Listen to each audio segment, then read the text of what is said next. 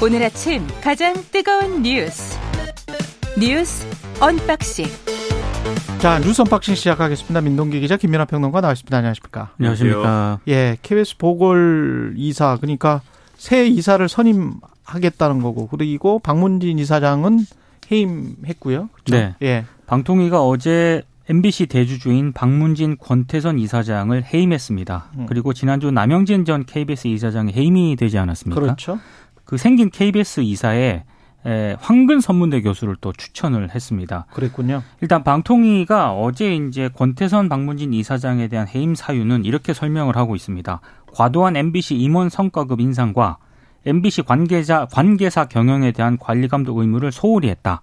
그리고 MBC 사장의 특별 감사 결과에 대한 관리 감독 의무도 게을리했다. 이런 이유를 들어서 권태선 박문진 이사장을 해임을 했고요.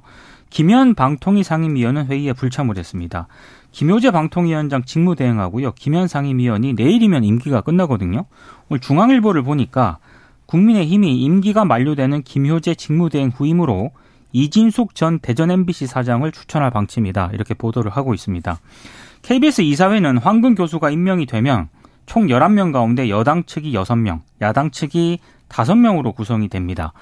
이제 여대 야소 이런 이제 예, 구도가 형성이 되는 거고요. 예.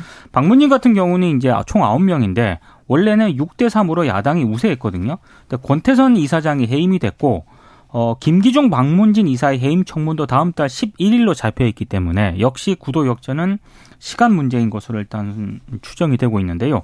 일단 일부 언론 보도에 따르면은 어, 이달 말 그리고 늦으면 다음 달 초쯤에 김희철 KBS 사장 해임안이 KBS 이사회에 올라올 것이다. 이렇게 지금 보도가 되고 있고요. 김현 상임위원이 어제 입장문을 냈거든요. 예. 김효재 직무대행은 박문진 이사장 해임 절차를 시작을 할 때 위원회 의결 사항인데도 불구하고 위원장 정결 사항이라면서 보고와 논의 없이 군사작전 펼치듯 처리했다. 이렇게 음. 지적을 했고 법과 절차를 무시한 공영방송 이사 해임은 무효라고 주장을 했습니다.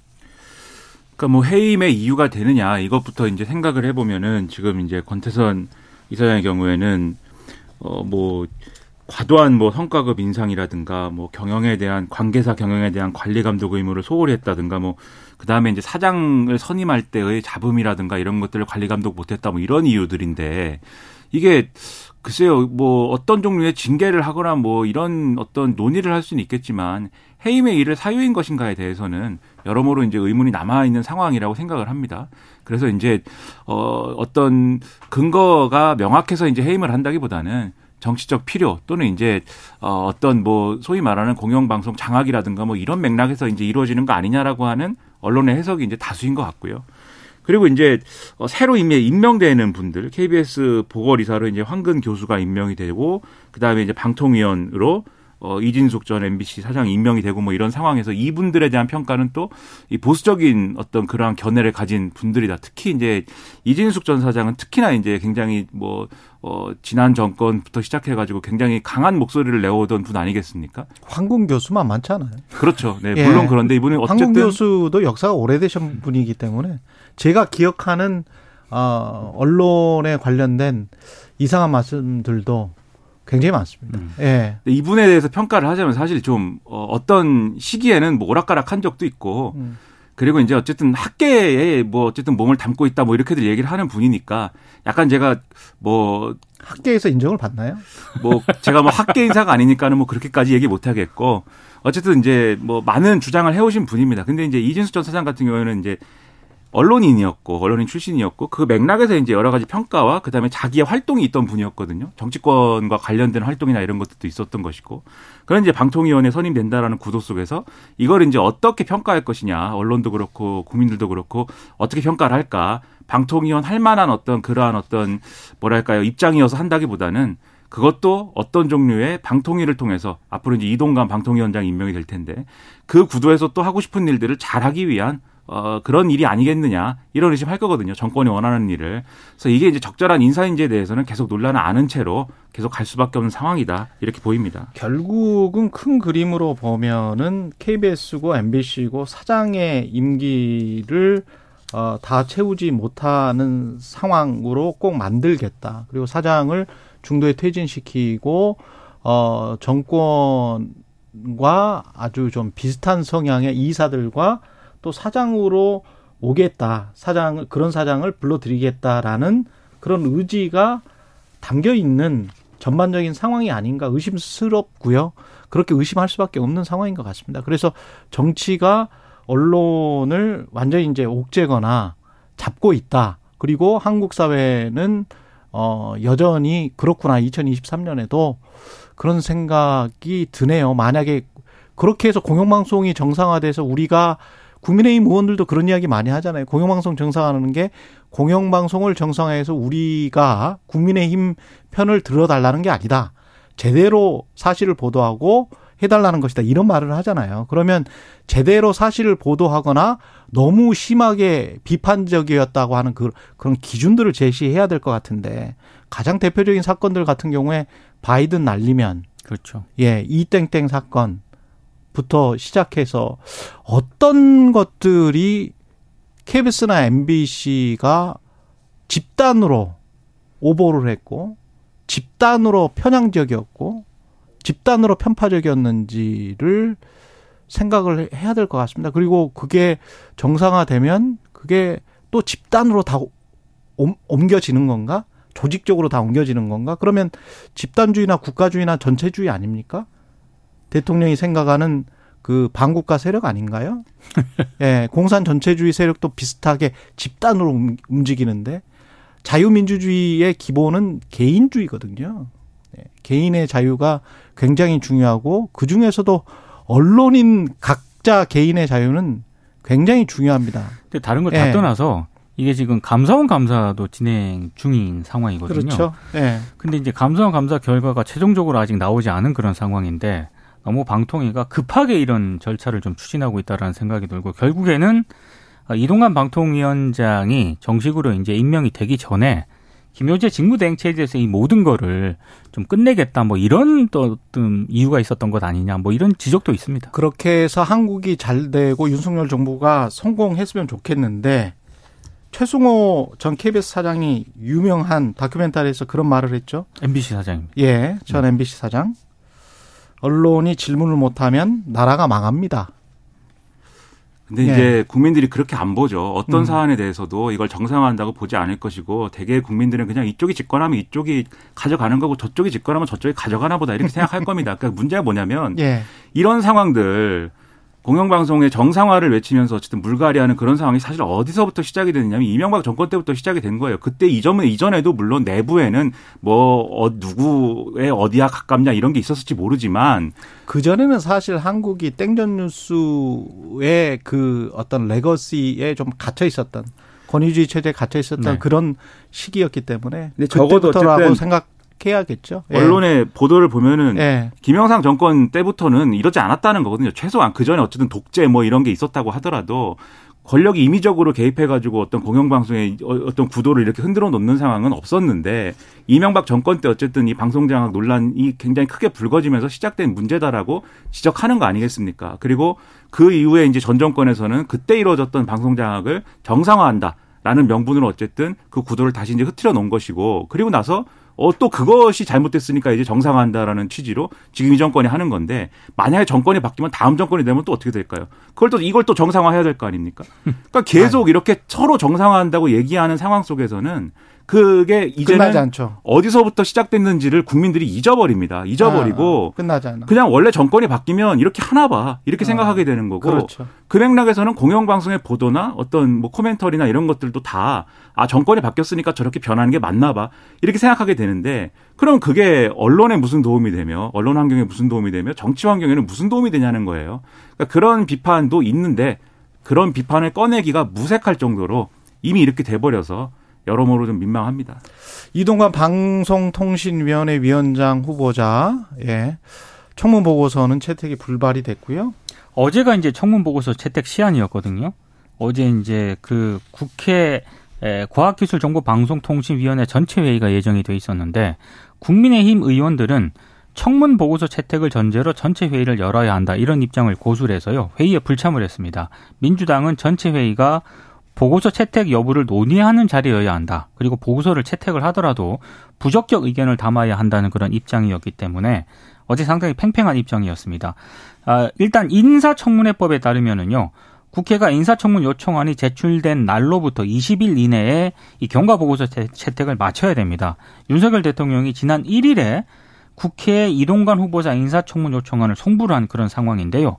국회가 만약에 기한 내에 보고서를 송부하지 못한 경우에는 대통령이 열흘 이내의 기간을 정해서 국회에 재송부를 요청할 수가 있습니다.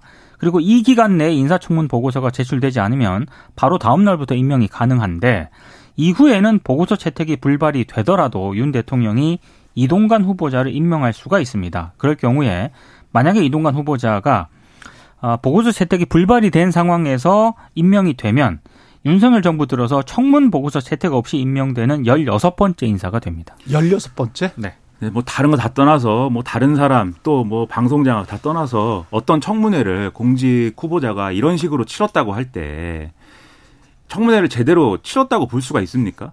다음번 하는 후보자한테는 굉장히 유리할 것 같아요. 그러니까 저는 저 정도 해, 도 임명되기 때문에 나도 그냥 정신 먹고 생각해 보면 되지 않을까 뭐 이런.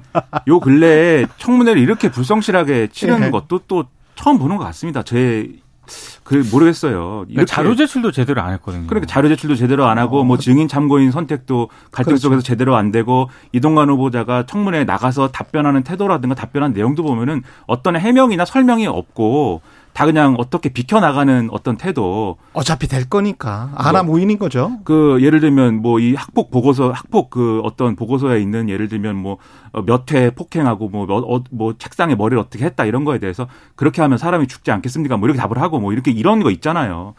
그런 태도로 청문회를 치렀는데 청문 경과 보고서가 채택되기를 원하는 게 저는 이상하다고 생각을 음. 하고 그런 태도로 청문회를 치렀음에도 불구하고 대통령이 임명 강행을 해야겠다라고 마음을 먹을 것이다라고 우리가 당연하게 지금 생각하게 돼버린 그렇죠. 이런 상황도 네. 사실 이게 뭐냐 싶어요. 그러다 보니까 청문회 무용론 또 나오지 않습니까? 그렇죠. 이 상황에 대해서 본질적으로 이게 맞느냐에 대해서 다 떠나서 그러니까 방송을 장악하고 뭐 이런 맥락을 다 떠나서 이게 맞느냐에 대해서 한번 더 생각해 볼 필요가 있지 않을까 정권과 여당이 그런 생각을 합니다. 그리고 일본은 오늘 오염수 방류 일정을 결정하기로 했습니다. 강요 회의에서 기시다 총리가 구체적인 일정을 잡을 것이다라고 일단 보도가 되고 있는데요. 근데 NHK가 보도한 내용을 보면은요. 후쿠시마 제일 먼저 오염수 해양 방류를 이르면 24일 시작하는 방향으로 최종 조율을 하고 있다. 이렇게 보도를 하고 있습니다. 그 기시다 총리가 어제 아, 전국 어업협동조합연합회 회장과 면담을 했는데 이런 얘기를 했습니다. 앞으로 수십 년에 걸쳐서라도 어업인들이 안심하고 생업을 계속할 수 있도록 필요한 대책을 취할 것을 모든 책임을 지고 약속을 한다. 이렇게 얘기를 하면서요. 어, 방류 결정을 좀 양해를 해달라. 이렇게 얘기를 했는데, 어, 사카모토 회장이 오염수 방류 반대 입장에는 변함이 없다. 또 이런 취지로 답변을 해서 설득에는 실패를 한 것 같습니다. 일본 정부와 도쿄 전력이 2015년 후쿠시마현 어업협동조합하고요.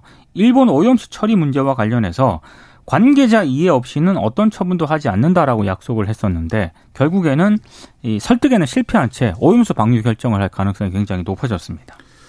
그러니까 오늘 결정하고 그 다음에 이제 빠르면 이제 모래 방류하고 뭐 이렇게 되는 건데 지금 이제 어업인들에 대한 이제 이 설득도 제대로 안 됐다. 우린 이렇게 보는데 근데 이 지금 말씀하신 이제 이 사카모토 회장, 그러니까 이 일본 전어련 회장이 이 얘기를 하면서도 이렇게 얘기를 했습니다. 반대라는 거는 뭐 조금도 변하지 않았다라고 얘기를 하면서도 어 그런데 어민들도 과학적 안전성에 대한 이해는 깊어졌다. 이렇게 얘기를 했거든요. 그러니까 이게 한편으로 보면은 어느 정도는 설득됐다라는 근거로 음. 삼을 수 있는 얘기도 하는 거예요. 이렇게. 그러니까 이걸 토대로 해서 기시다 총리는 어민들에 대한 완전한 설득에 이르지 못했지만 어느 정도는 우리가 또 나름대로는 노력을 했다라고 하면서 자평하면서 이제 국제사회도 설득을 했고 한미일 정상회의에서 다 설득했다는 거 아닙니까? 기시다 총리는 지금. 그렇게 했으니까 우리가 할 건 다 했으니까 이제 방류하겠다. 이런 정당성을 갖춰서 지금 얘기하는 거라서 더 이상 이제 뭐 어, 마, 뭐 다른 얘기할 필요가 없다는 게 일본 입장인 것 같고. 그러면 남는 거는 이제 방류 이후에 그럼 어떻게 할 거냐가 남는 거잖아요 우리 입장에서는. 방류 이후에 대한 검증이나 이런 것에 있어서라도 우리가 챙겨야 될 것을 챙겨야 되는 것이고 특히 우리가 요구한 이제 한국인 전문가가 참여하는 검증이나 이런 거 있지 않습니까? 그런 것들이라도 관철이 돼야 하겠는데 지금도 어쨌든 미적되고 있어서 일본은 계속 걱정만 쌓여갑니다. 그리고 최상병 고 최상병 순직 사건에 대한 수사 국방부가 지금 다시 한 겁니까? 네. 사단장을 빼고 경찰에 이첩하기로 했어요. 국방부 조사본부가 네. 해병대 순직 사고 재검토 결과를 어제 발표를 했거든요. 재검토 네. 결과. 근데 임성근 해병대 1사단장 있지 않습니까? 예. 범죄 혐의를 적시하지 않고 사실관계만 적시해서 경찰에 넘기기로 했습니다.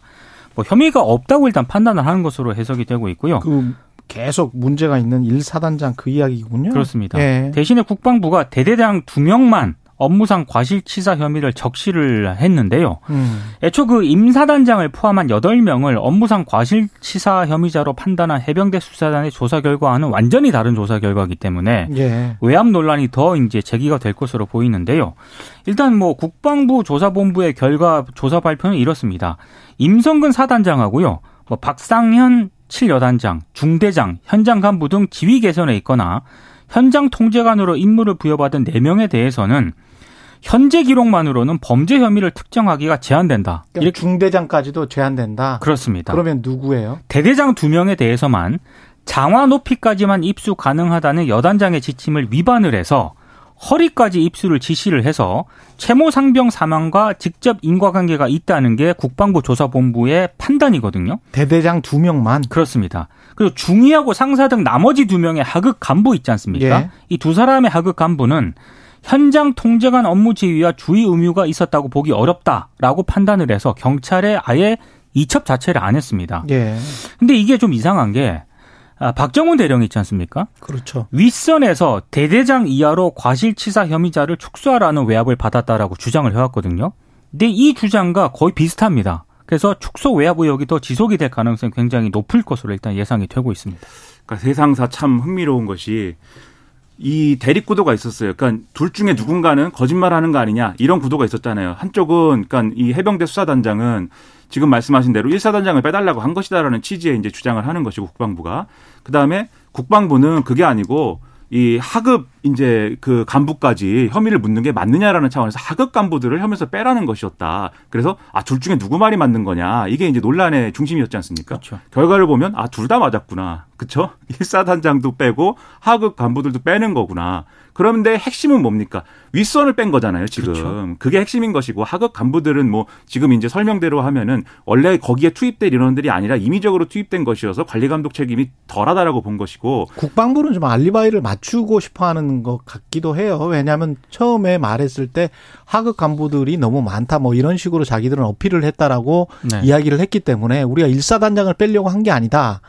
그거를 맞추려고 하니 일사단장도 빼고 하급 간부들도 뺀 게 아닌가 그런 또 의심도 듭니다. 그러니까 예. 중요한 거는 일사단장을 빼는 거냐 마는 거냐였던 것이지 하급 간부 얘기는 그래서 요 맥락하고는 다른 거였는데 사실 네. 국방부가 우리 얘기가 틀린 건 아니었어라는 얘기의 그렇지. 맥락 속에 지금 끼워 넣는 거잖아요. 맞아요. 그래서 예. 이게 결국 본질이 뭔지에 대해서 우리가 명확하게 알 수 있을 거라고 생각하고 다만 이렇게 이런 형태로 넘겼다고 해도 경찰에서 혐의는 또 판단해야 됩니다. 그렇죠. 그래서 경찰에서 이 사단장에 대한 혐의나 이런 것들을 다시 판단하는지를 계속해서 주목해야 된다라는 얘기입니다. 대대장 두 명 가운데 한 명은 반발하고 있거든요. 박정훈 대령은 어떻게 되는 건지 모르겠네요. 좀 이야기를 들어봐야 되겠습니다. 뉴스 unboxing 민동기 기자 김민하 평론가였습니다. 고맙습니다. 고맙습니다. KBS 1라디오 최경영의 최강시사 듣고 계신 지금 시각 7시 41분입니다.